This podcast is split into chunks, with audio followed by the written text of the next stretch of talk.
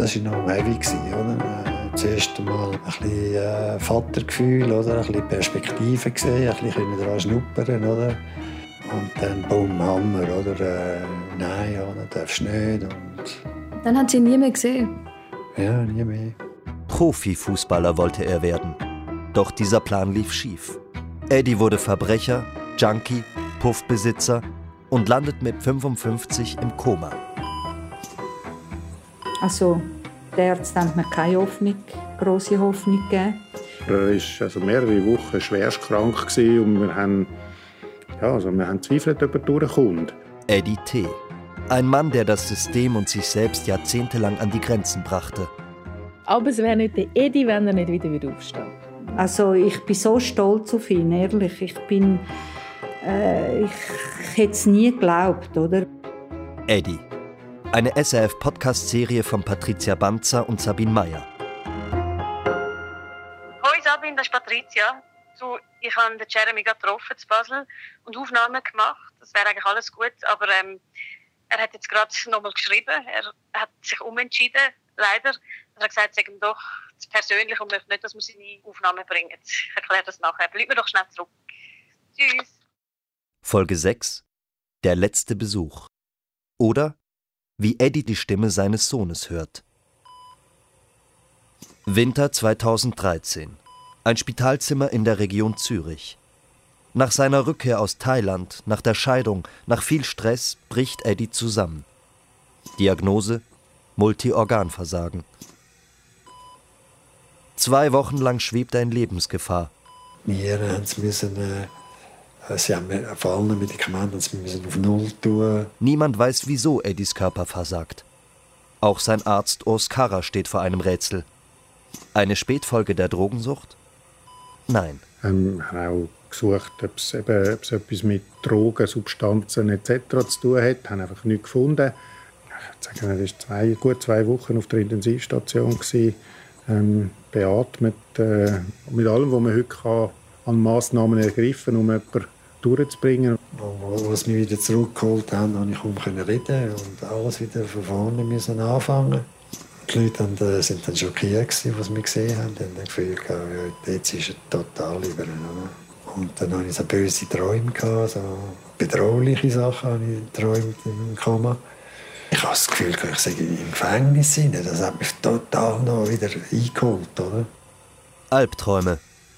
Die Sprache ist weg. Er kann nicht mehr gehen. Ist abgemagert bis auf die Knochen. Doch Eddie kämpft sich einmal mehr zurück. Optimismus hilft. Also, wenn man das Glas halb voll sieht, das ist einfacher, um damit umzugehen, als wenn es immer halb leer ist. Ähm, von dem her ist er ein bisschen atypischer Schweizer. Ähm, das hilft ihm auf alle Fälle, dass er, dass er will leben, ähm, dass er, wenn es schlechter geht, wieder will, dass es besser kommt und dass er auch bereit ist, dort äh, das ein oder andere auf sich zu nehmen. Also er ist hart im Nehmen. Eddie erholt sich, lernt wieder zu sprechen, zu gehen, bleibt mehrere Wochen im Spital. Es ist Winter, draußen schneit es. Thailand ist weit weg. Der Lottogewinn verpufft. Das Bordell, die Frau, die Perspektiven ebenso. Was nun? Profifußballer wollte er werden. Geworden ist er Praktikant. Anfang 2017 beschließt Eddie, 59 Jahre alt, verschuldet, den Privatkonkurs anzumelden.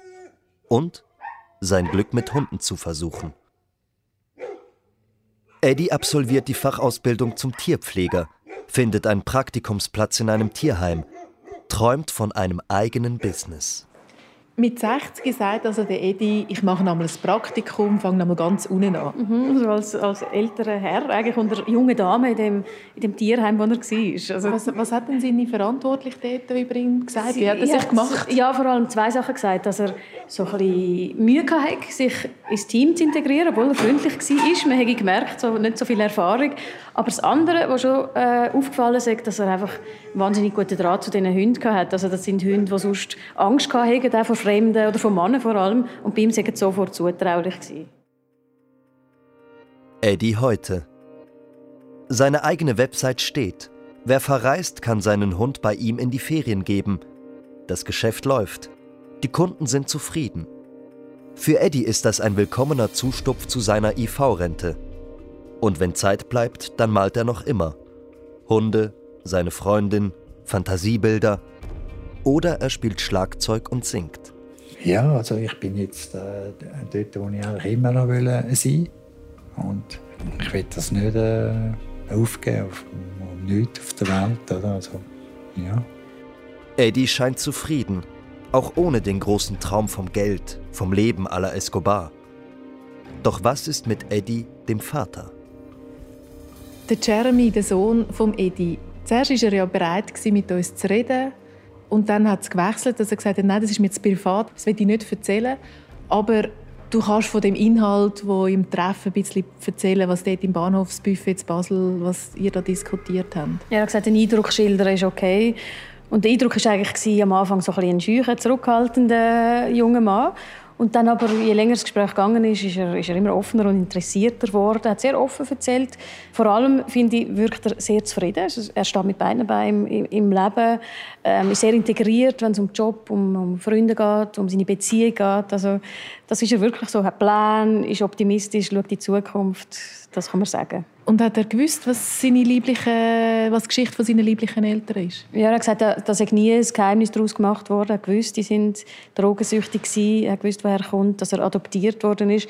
Er hatte eine sehr glückliche Kindheit gehabt, hat aber irgendwie auch nie ein Bedürfnis gehabt, seinen Vater zu kontaktieren. Und hat sich jetzt das geändert mit dem? Was meinst du? Ein Bedürfnis geweckt oder Neugier geweckt haben wir sicher mit dieser Kontaktaufnahme. Ich glaube, es ist nicht abgeschlossen für ihn und die ganze Geschichte ist noch nicht abgeschlossen für ihn.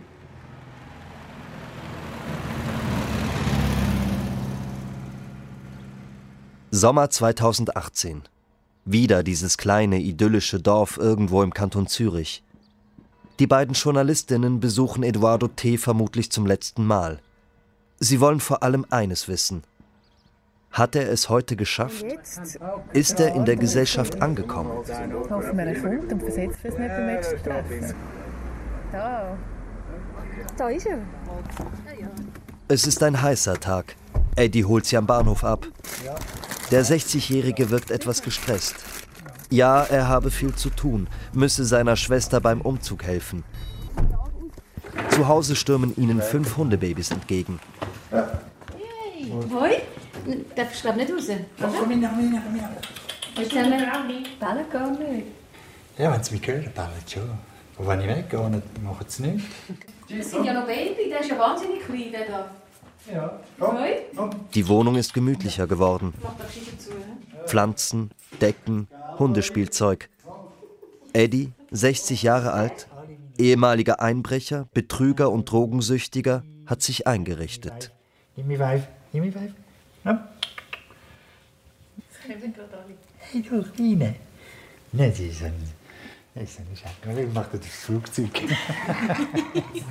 Liebevoll streichelt er die Hunde. Ja, das ist ja bleiben.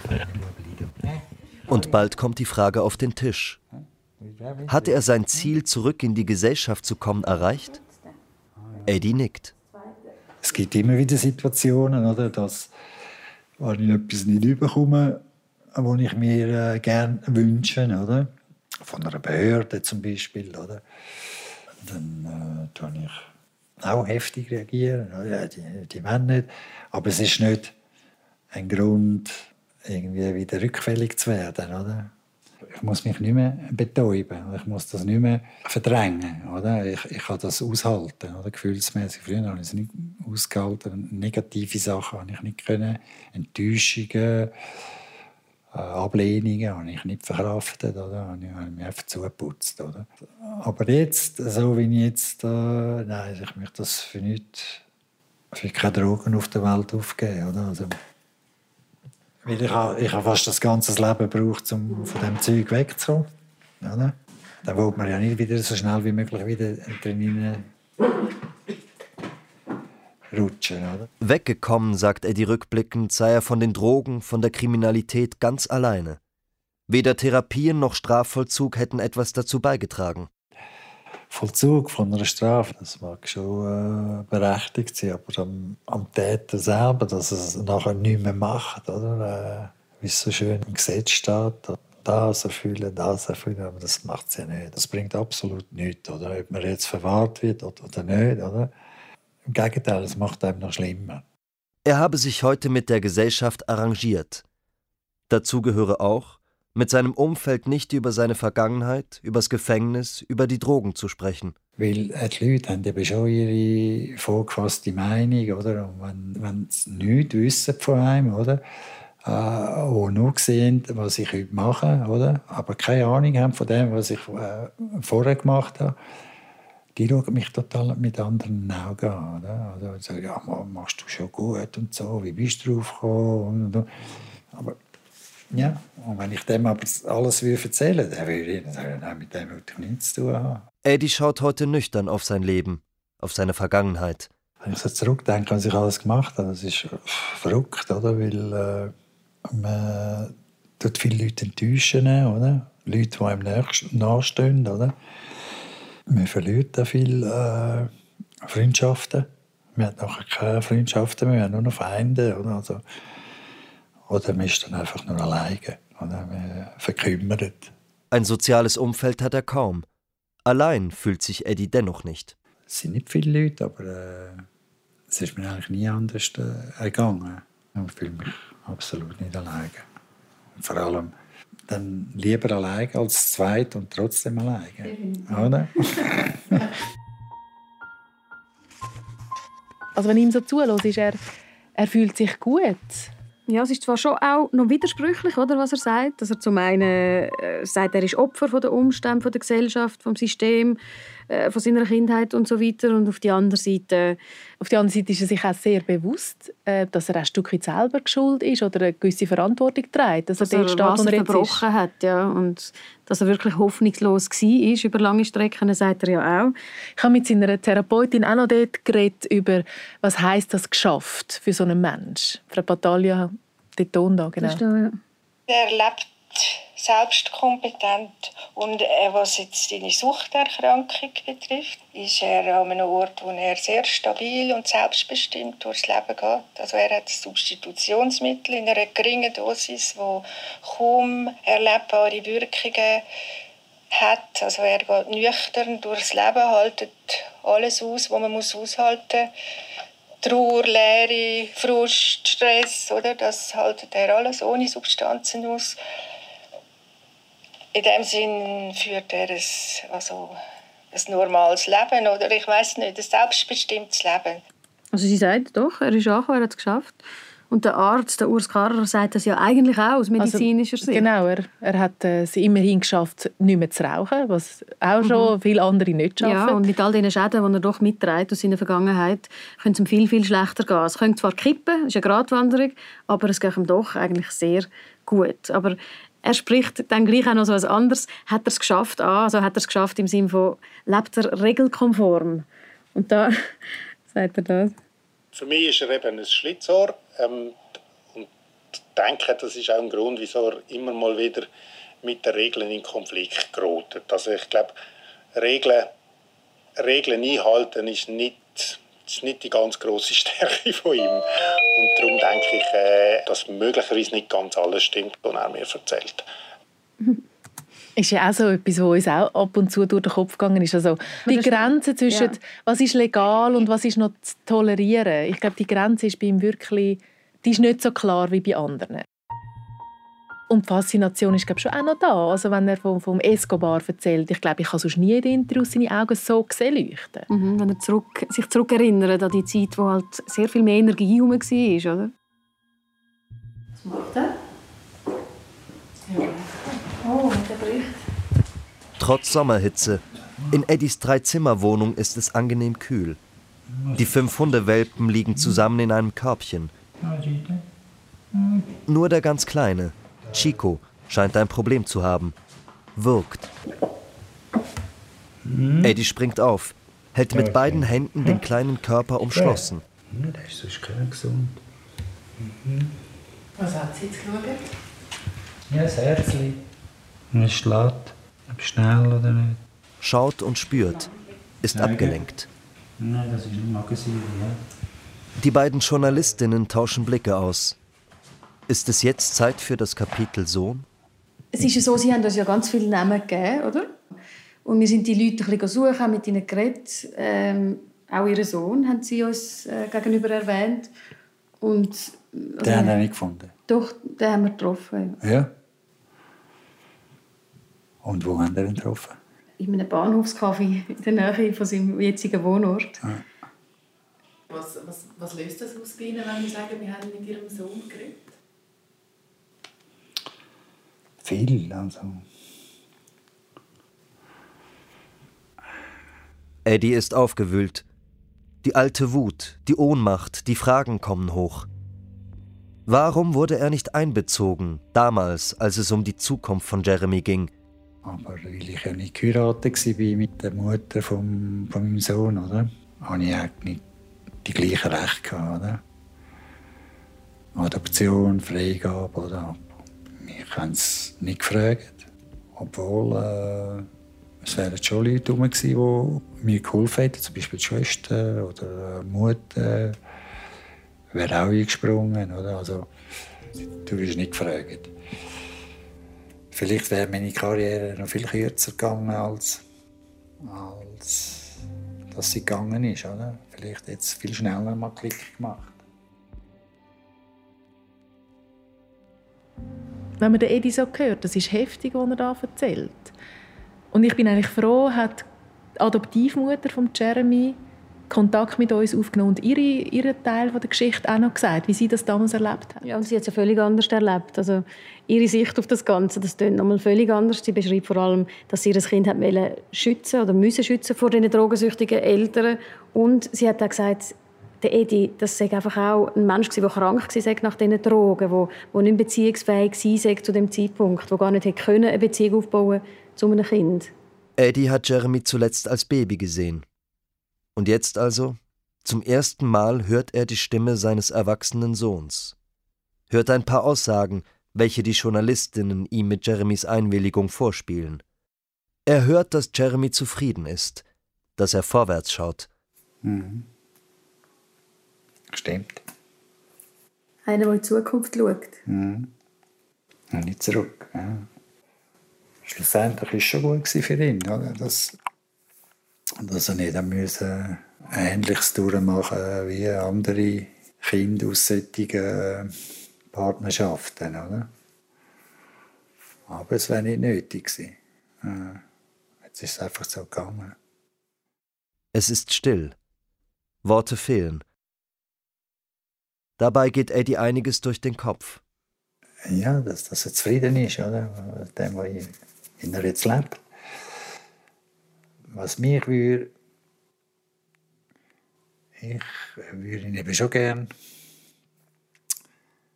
treffen und dass ich könnte erzählen wie es für mich war, oder? Dass, äh, ja, dass ich ihm selber kann erzählen kann, wie mein Leben war, oder? Wie es mir jetzt geht und ja. Dass man das vielleicht kann nachholen kann, was man vorher nicht machen. Oder? Und nur das.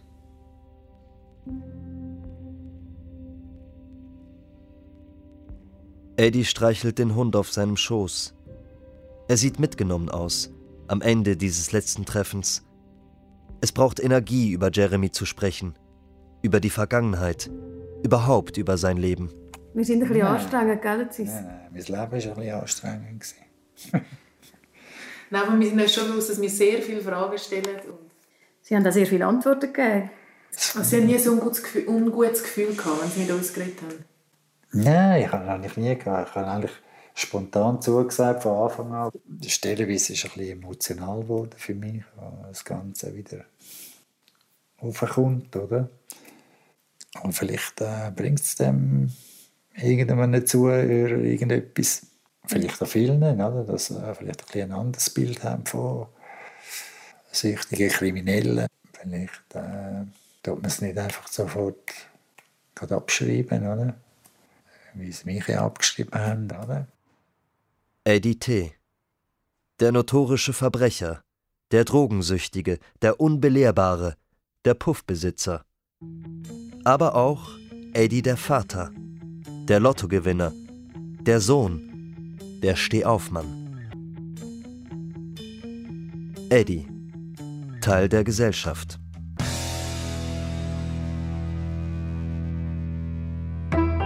Das war die letzte Folge von Eddie, eine SRF-Podcast-Serie von Patricia Banzer und Sabine Meyer. Alle Folgen und Informationen zu Eddie unter srf.ch/eddie. Erzähler Aaron Hitz, Ton Franz Baumann und Björn Müller, Produktion Celine Rawal, Gesamtverantwortung Susanne Witzig.